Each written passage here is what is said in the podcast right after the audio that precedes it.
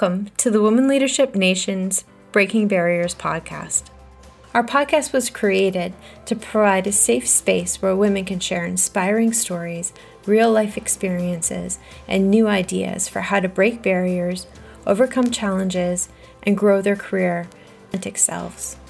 The podcast features incredible interviews with inspiring women, as well as a series of sessions that are focused on how you can grow as a purpose driven leader how you can advance your career, and how you can achieve all the goals you set for yourself, personally and professionally. We're just getting started, and we want you along for the journey. Follow us on Instagram at Lattiser Jennifer, and also visit our website at womenleadershipnation.com.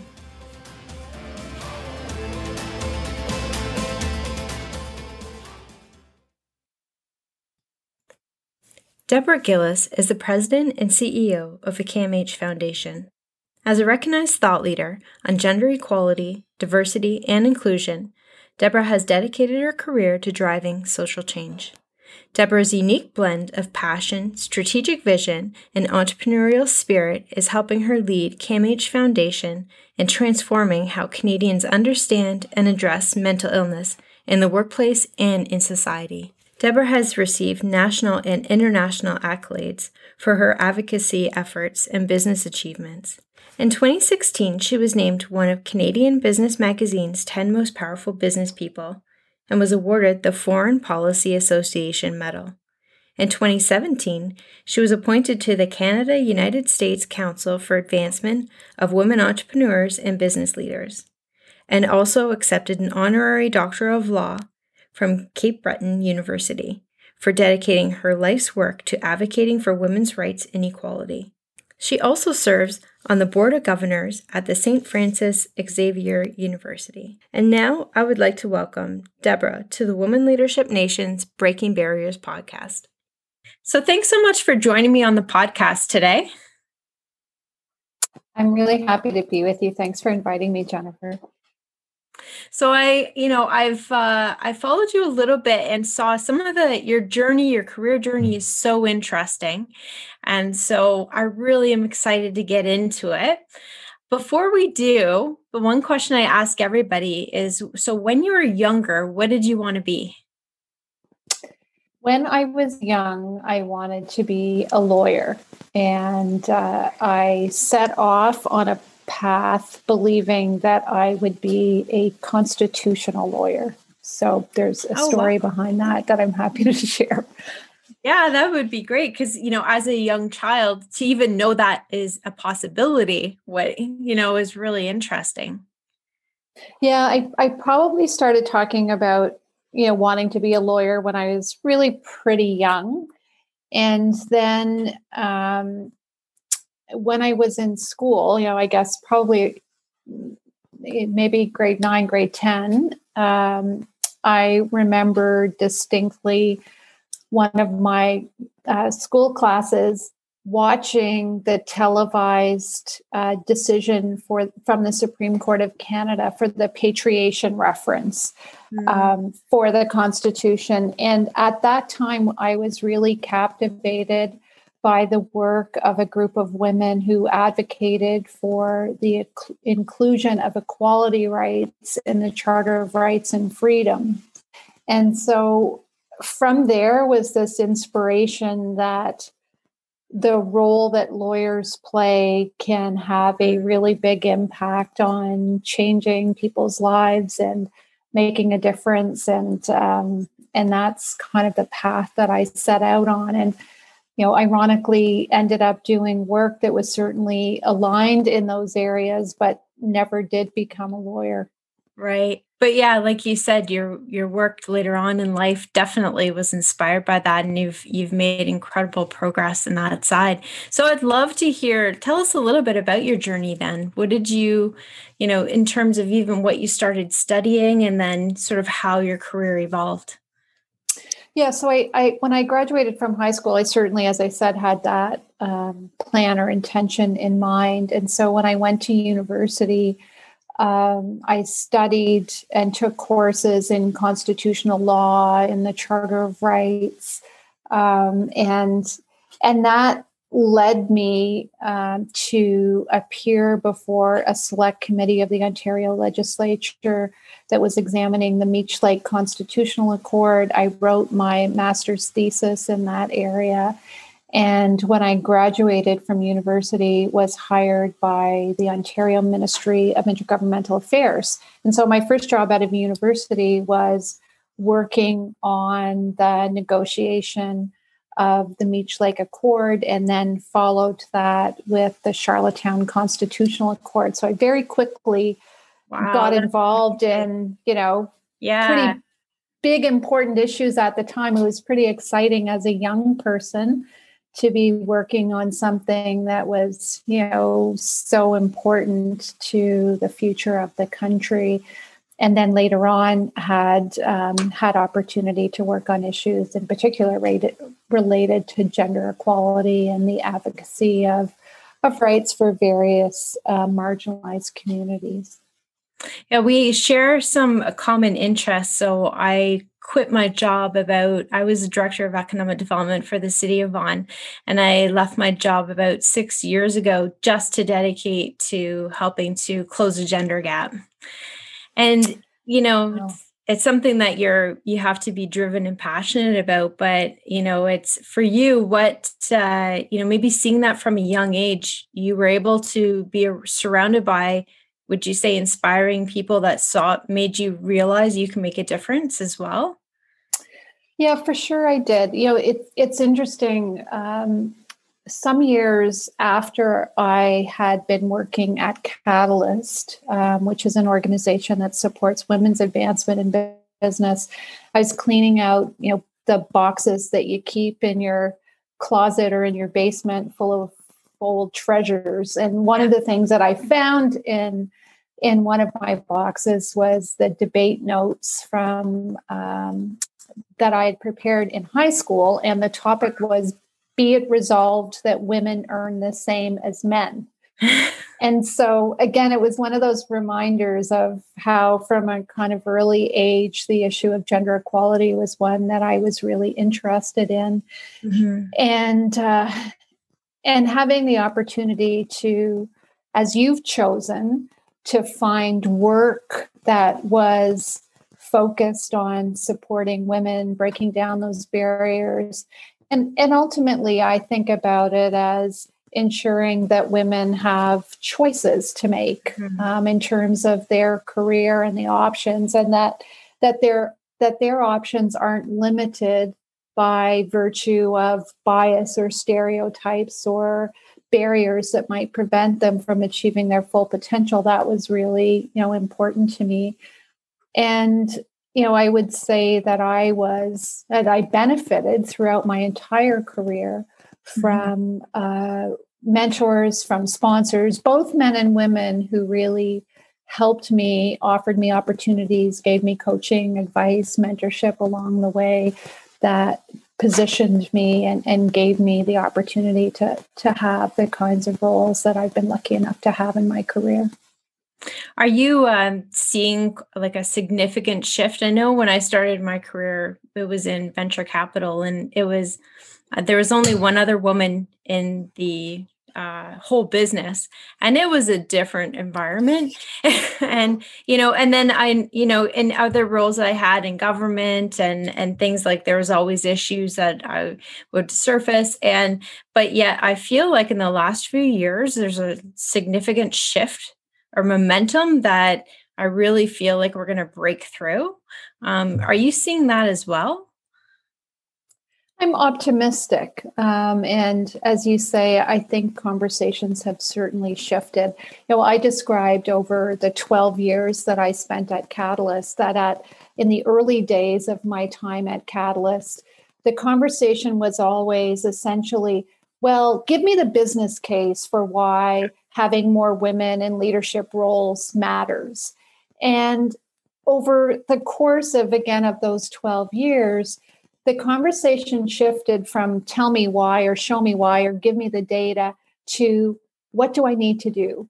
Mm-hmm. How can I help? Um, I want to help. I understand, and and I think that that fundamental shift from, you know, prove to me that there's a business case to I get it, um, and I want to help. And what can I do? And that was the the that significant shift on the part of business leaders and frankly leaders in all sectors is what makes me most optimistic and i think it is what contributes to some of what you see as momentum that said mm-hmm. the data continues to show um, that the majority of leadership positions certainly in business but in other sectors as well is are held by largely predominantly white men and mm-hmm. that's something that needs to shift but there's certainly conversation and intentional effort being put into um, removing those barriers and, and helping to, to change what's going on in those organizations.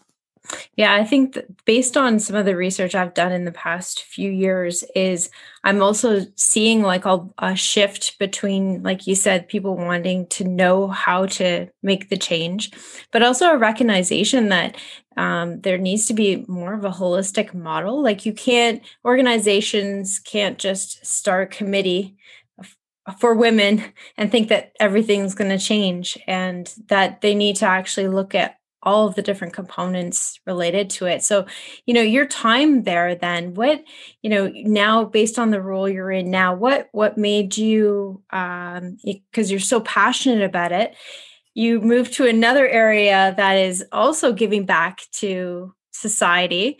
What made you make that transition? Yeah, it's a question I've been asked uh, many times, and particularly when I announced that I was leaving Catalyst, where um, I had been serving um, as the global CEO of Catalyst based out of New York City. And, you know, kind of to your comment, Jennifer, people who knew me or worked with me during that time would certainly um, say that I had my dream job. And mm-hmm. that was true um, in many, many respects. Um, on a personal level, um, I got to a point where um, being away from home, being away from friends and family, um, not having the social supports and connections that I had um, as I was living in New York, that I, I found that challenging on a personal level. Um, I thought it was time for new leadership and new ideas in that organization. And so I, I had, I'd had some kind of personal um, shifts in my own life that made me open to thinking about doing something different, and particularly that would bring me back to Canada. Right. And um, I knew that I would only do purpose or mission driven work. Mm-hmm. Um, and there was no mission that felt more compelling to me than the issue of advocacy and work around mental health. Wow. Um, like the one in five Canadians who experience mental illness in, in their life, um, certainly for me, for my friends and family, the issue has uh, touched me and us personally. Mm-hmm. And and I felt that this was a place where I could make a difference. New challenge as a leader, new sector, lots of learning. So the personal challenges, but also a mission that I felt really passionately about. And, you know, I've said to people um, in many ways, while most see the shift from gender equality and, and advocacy in that area to mental health as very different I actually think about them as a continuum. Mm-hmm. And to me, this is the connective tissue there is that the work is about ensuring that every person has the right to live their life to their fullest potential, whether it's bias and stereotypes mm-hmm. for women in business or whether it's stigma and the societal pressures that those living with mental illness face, we need to build an inclusive society where every person mm-hmm. is accepted for who they are and has the opportunity to achieve their potential. And so I see a lot of continuity from my perspective in in um, av- av- bringing and becoming an advocate in this area. Yeah, I actually see the interconnection so strongly as well, and feel like a lot of what you've learned and developed at Catalyst is definitely something that can translate and you bring in a fresh and new perspective to be able to help this issue. And um, you know i i did a ted talk a while ago and publicly for the first time and now uh, talked about the the fact that my mother has um, she i grew up with her having schizophrenia um, bipolar and it was a and she was in and out of the hospital sometimes a year at a time right? And it was something i never talked about before. And again it just like with um and i think it was partly because um and even when she would want to talk to me about it i didn't want to hear it. Because i think it was the fear of if i know about it then i have to deal with it or what if it's genetic? You know you start to have all these fears. And as um, you know the time has come i realized that was such a huge mistake. And i'm so glad that there's um, organizations like yours and people like you that are going out there and destigmatizing the fact that mental health is like you say health. And if you don't have that you can't be a good leader. And you know there's so much pressure on women especially right for sure. And Jennifer, I really appreciate you sharing that with me and the listeners today. But taking that step of talking about your mother's illness and how how you experienced it, because I do think that that's a big part of the issue is um, how many people, and this is to my earlier comment, how many people either don't seek the help that they need because of that fear or stigma of how they will be um, treated or perceived by others, both people they work with or people they love. Mm-hmm. Um, and the same stigma that is carried by family members. Mm-hmm. You know, you might feel very comfortable in having a conversation with your colleagues to say, my mother was diagnosed with cancer and she's in mm-hmm. hospital being treated.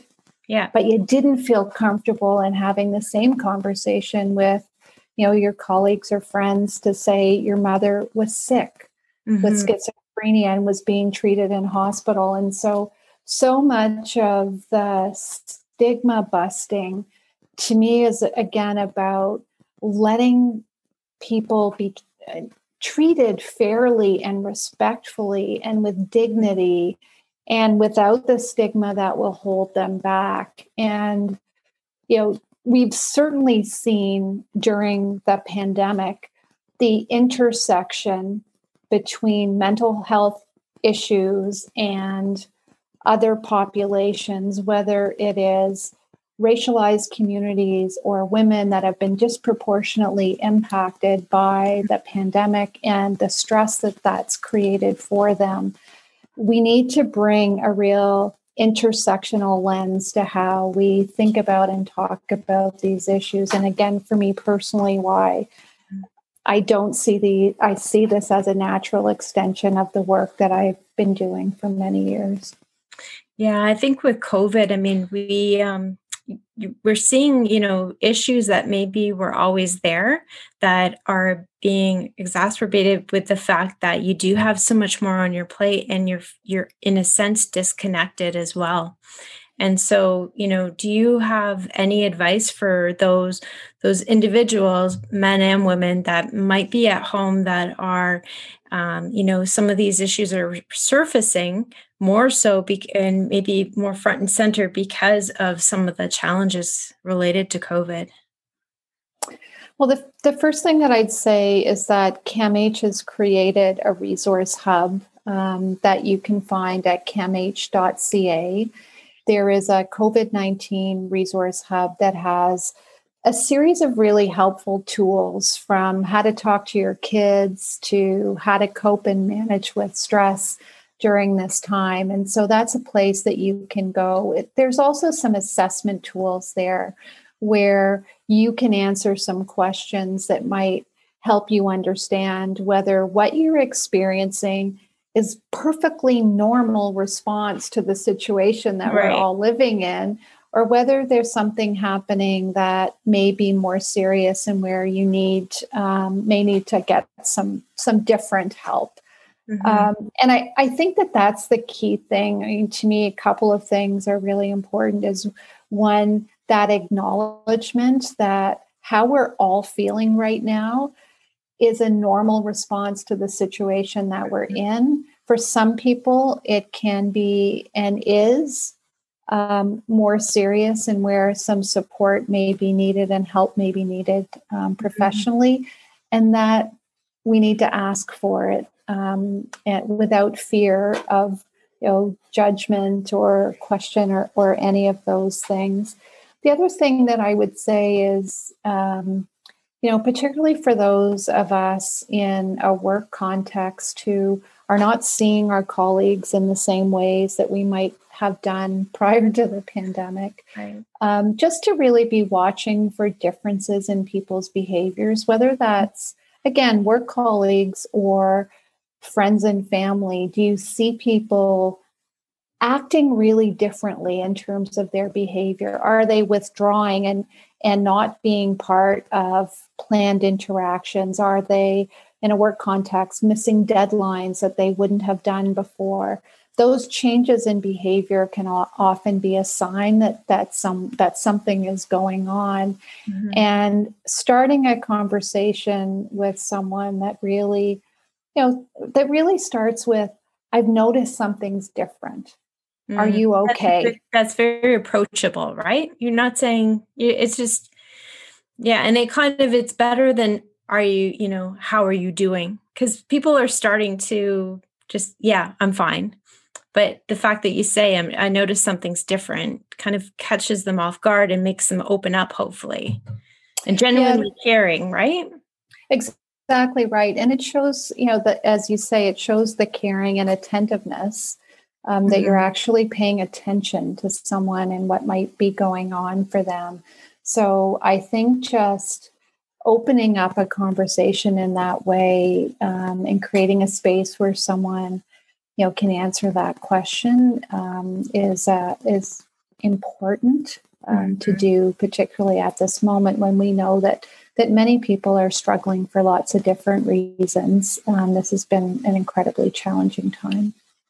Yeah, and you know, even like you mentioned kids as well, and I think, like I had mentioned before, I have two children. Uh, well, we have many children, but we have two that are in our home that are going to school, um, and you know, we've been stricter on the COVID restrictions and making and not allowing them to have friends or so even social distance. And so, you know, we've been really cautious of trying to um, find other ways for them to interact, but recognizing that even our children could be struggling as well and trying to find ways um, you know any advice for you know how we deal with our children as well to kind of check in with them.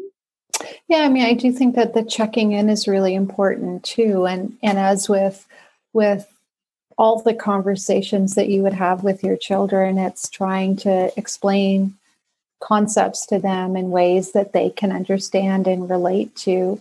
Mm-hmm. Um, but again, um, I'd encourage you and, and listeners to, to check out the resources on on our website at camh.ca and specific tools there that we've created mm-hmm. for conversations with children um, and young people in particular as well. Um, you know, it's been tough time for um, teenagers who are, you know, just really struggling um, through. Uh, for them, some critical times in their lives and moments that they're missing that are really difficult for them. Yeah. I mean, I think back to my teenage years and I can't imagine like those are the fun times in your life when you're going out and you have that freedom, right? And um, so we do have a teenage daughter. And one thing I like to share that she's done that we're really proud of her for is she's actually reached out to, she's in grade 11 and she's reached out to Ryerson and she's volunteering on the radio and she's reached out to the Vaughan Film Festival and she's volunteering virtually there's you know trying to get the kids to engage with the community i think there's there's certainly opportunities for that as well. Um, and then on a co- business side, you know, it is, would you say there's still also the opportunity now that everybody can see each other's homes and sometimes their kids, that maybe this has helped open up the conversation of mental health a little bit more because, you know, employers are seeing what their employees are dealing with at home sometimes? Yeah, for sure. I mean, it's certainly been one of the interesting things that this new virtual world has meant is that we've got eyes into people's homes in a way that we just never would have had. And I do hope that there's some positives that come out of this time. As you say, it has been so clear and that so many people have struggled in terms of their mental health and the stress and the anxiety and the depression and the isolation and all of those things that people have felt that. I hope that the result of that will be that it will be easier to have conversations about it that in some ways the stigma is going to get reduced because it's become real for everybody and every yeah. family it's it's not sort of someone else um, it it's in our faces every single day and and i hope that that will open some things up that that perhaps had been more difficult in the past I do think that this has been a time, you know, to your comment of, you know, you're having a meeting and there's kids in the background yeah. or a dog barking or Amazon's ringing the bell or whatever's going on. Um, that this has been a time when leadership and demonstrating both empathy and openness and understanding for all of those things has also been important and uh, and I think that that leaders have really stepped up in lots of different ways um, in responding to this environment because again we're, we're all experiencing it yeah. um, whoever we are and whatever our roles are in organizations but um, it's certainly a way that uh, is important to help support staff during this time that's actually another question that I have. Um, so I am I'm taking I'm doing my PhD right now, and the topic that I'm focusing on is the impact of the virtual workplace because there's a lot of organizations that I'm talking to that um, are really talking about this being a longer term, even a hybrid model but I wonder, even from a gender gap perspective and also from the uh, mental health perspective, does what does that do to either widen or or close the gap on both in terms of you know some of the effects that virtual workplace yes it allows for certain things but it also makes things a little bit more difficult in some ways? Yeah it's really i mean it's an interesting question jennifer because you know, part of what we're dealing with right now is not virtual work in a typical context, right? right? So it's one thing to work from home and to work uh, virtually for some or all of a week. Mm-hmm. It's a different thing to be working from home when you're also teaching your kids who are yeah. at school at sitting across from you at the dining room table it's also different when you can't end your workday and go out and meet your friends or colleagues for dinner or take your kids to a movie or whatever it might be so we're mm-hmm. not working in a typical virtual environment so it it's a bit hard to translate the experience that we've all had over these last, you know, more than a year with what a model might look like going forward. I do think, you know, and it's been interesting to see the data that has has talked about the impact of the pandemic and the virtual working world on women and women's careers Mm-hmm. It has certainly been challenging for women in terms of continuing those care roles for kids and, and family members, etc.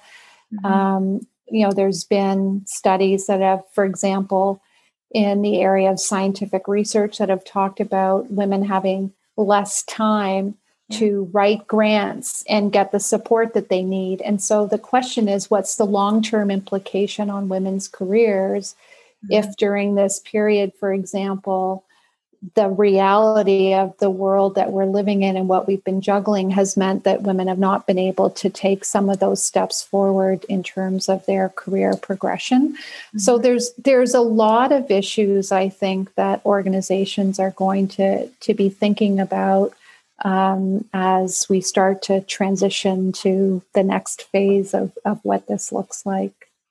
Yeah, and like you said, with all that uncertainty, and even some some studies that I've read in terms of you know when we do go back to work, if it's optional, if if it will be that such that we still have that this homeschooling and if a more a greater proportion of men are the ones that are going back to the office versus the women. So it's it's really an interesting time and i think that and i don't know if you agree this is a time where we can't just sit still. We need to be even more you know vocal about making sure that we're continue to move in the right direction I think all of those things are are true, and again, as as I said, there, there are things we're going to need to have some to pay some intentional attention to mm-hmm. as organizations are are you know thinking about the future. To me, the the key thing in what you just said about you know will men have more options in terms of going back to the workplace versus women to me that's a broad conversation about who was in a position to make choices mm-hmm. um, about where they work and how they work. And I, again, I think that's one of the things that the pandemic has exposed in terms of inequities in our society.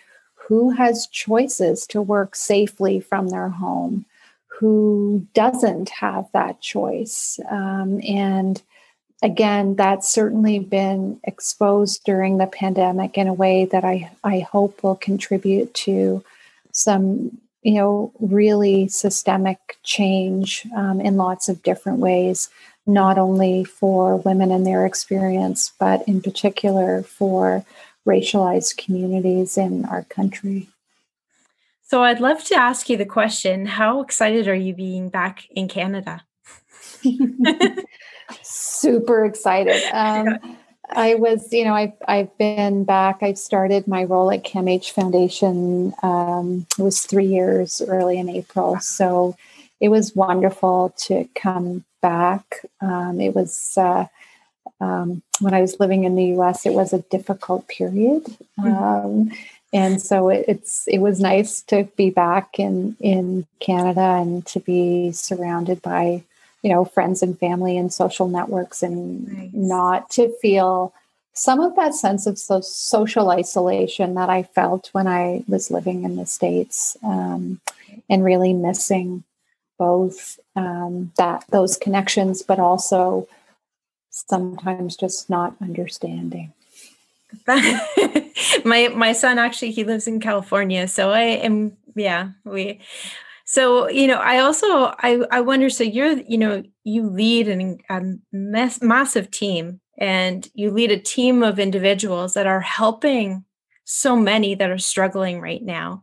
How do you support the those individuals, the healthcare professionals, the your entire team? How do you support them so that they can help others during this difficult time?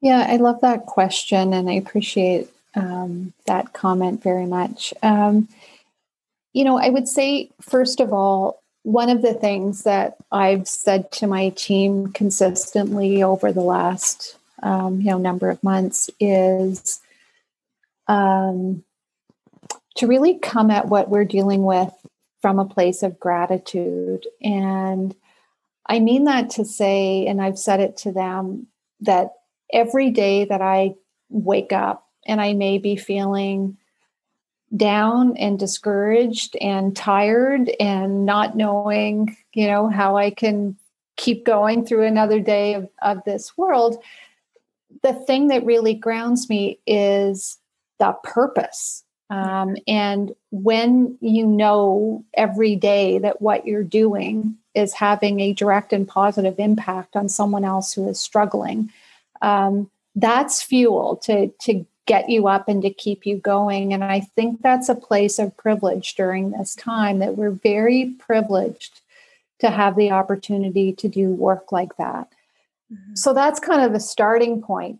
that doesn't take away the challenges or the reality of anyone's individual circumstance and how hard it is and what people are going through. And so, as a leader, I have certainly um, placed emphasis on leading from a place of empathy, of uh, being vulnerable, of sharing my own feelings and what I'm um, going through, of being very supportive of the team. We've done lots of different things from giving people more flexibility in their time and schedules to planning when meetings start and end in a day so that people can try and have some separation between their their work time and their home time um, we've led with a kind of a mantra at the foundation that we've called progress over perfection mm. it is a recognition that we're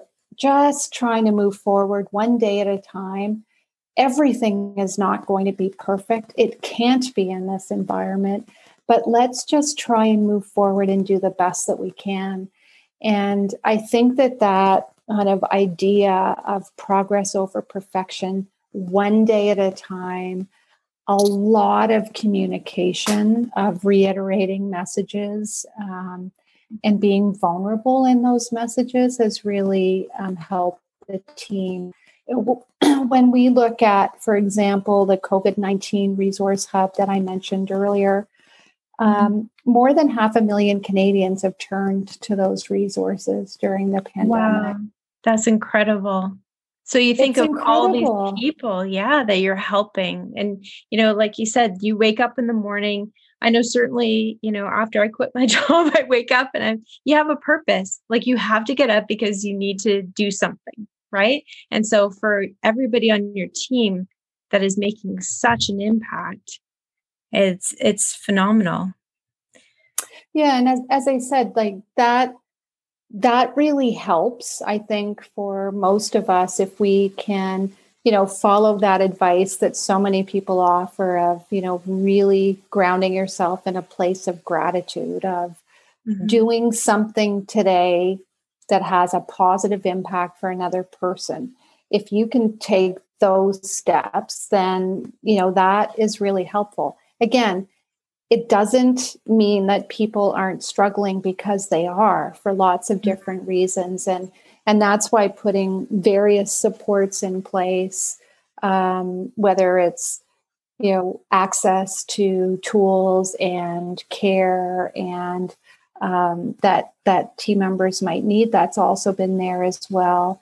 Um, for me personally continuing to make time for regular exercise for mindfulness all of these things can really help and and again we we we really try to remind staff and encourage them to take advantage of these types of, of tools and resources. Mm-hmm. That's amazing. Well, I think, you know, you're such an incredible example of a person, uh, purpose driven leader. And I think the fact that the empathy is so important and the, the fact that you can be real about how you're feeling allows and almost gives permission for others to be like, that's okay. And I can share that. I think that, you know, certainly any leaders that are listening now, I think that's one thing that's needed so much during this time, would you say? I absolutely agree. And in fact, um, we've created um, a, a group of business leaders for mental health action. And we held a summit of about 80 C suite executives from across the country last week. And one of the key messages from that conversation was exactly your point, Jennifer. It is how do you, as a leader, show up, communicate openly and vulnerable, vulnerably? And when you do that, it creates psychological safety that makes it okay for staff to come forward and share what they're going through. We cannot underestimate particularly in a workplace context, how important that is because the data all shows very clearly that um, employees worry about sharing their mental illness because of the belief that that will have an implication for how they are viewed at their job. And so people hold back from talking about it. Having visible role models, having senior executives, having CEOs of organizations share their stories, their personal stories and struggles is huge in terms of what that means for other individuals. So um, I couldn't agree with you more about how important that is and, and one of the messages that I hope people will take away. And you know, we're I could talk to you for hours, but one of the um, I was so I want to get a couple of key questions in. You know, for any women that are listening that are maybe uh, you know in the beginning or the starting points of their career, and they're kind of finding themselves wanting to grow their career, but at this difficult time in history, what advice do you have for them? Um, you know, in in some respects probably my advice is not very different than what it would be if we were able to connect in person. And and that is um, to remember the importance of investing in relationships and reaching out and connecting to people whether it's mentors or sponsors that you have. But investing time in those relationships learning, asking for help, asking for opportunities, um, all of those things that I would encourage you know women to do if they could meet for coffee somewhere. Right. Do it virtually. This is this is not a time um, where you want to be where you where you don't want to be making yourself visible and present um, to those who can offer support and advice um, in advancing your career. Mm-hmm. Um, and you know have courage and confidence um, in yourself and your abilities. And if you see opportunities that you think are the right ones for you you know this is a this is a go time to go for it. Make changes. I mean i've heard so many people who have started jobs during the pandemic and haven't met their teams you know in person or any of those things um, it can happen um, and does happen and has happened. And, and, there's lots of good and successful examples of where it has. So, um, again, pay some attention to the organization you're joining, what onboarding processes might be, etc. But um, continue to advance your career and do the things that you would do if we weren't um, living over Zoom. And what what other final question? What other um, passions or you know things do you have you envisioned for yourself in the future that you still are excited to tackle? you know what? I'm I'm at this stage of life where I'm starting to look forward to my retirement and uh, and and to have more time uh, just to enjoy life. Yeah. Um, you know, I, I think that it's I'm I'm like anyone. Your your life is in different phases. I will always be looking for ways to contribute and make a difference in my community on issues that I care about, and and I expect in my next phase, uh, whenever that comes, that there'll be more of more of those kinds of opportunities for me.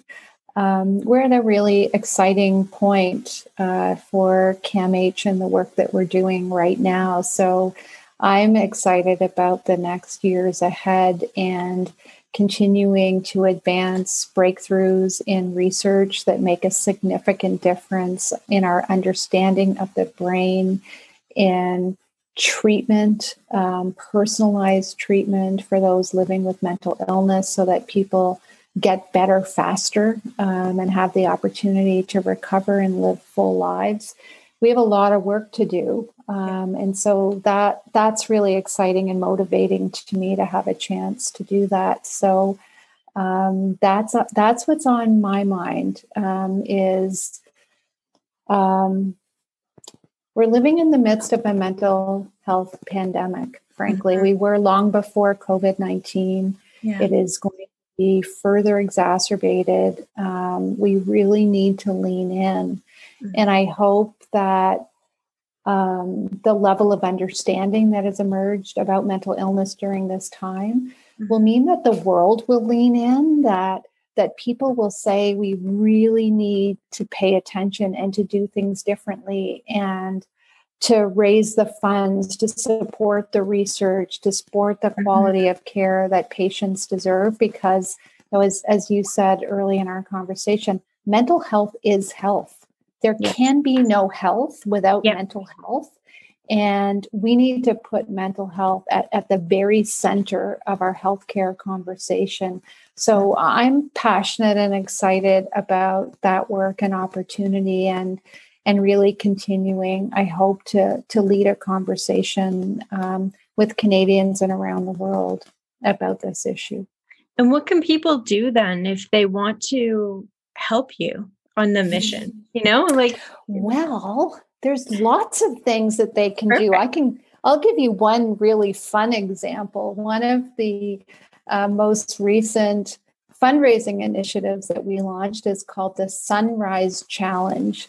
And I love the Sunrise Challenge um, as an idea. It's asking people to get up with the sun every day for a week to capture pictures of a sunrise or your coffee cup or your oh, wow. you know your alarm clock and share yeah. it on social media and just as you would ask friends to sponsor you to do a 10k run you ask them to sponsor you to get up really early every day for a week um, it's a fun way to be yeah, part of a great. community um, to be part of a community to say that um, working to bust stigma and to give people hope for another day is something that you're part of and you're committed to. And so for me, as I say, there's both the part of that that's about raising funds that allows yeah. us to do the important work we do.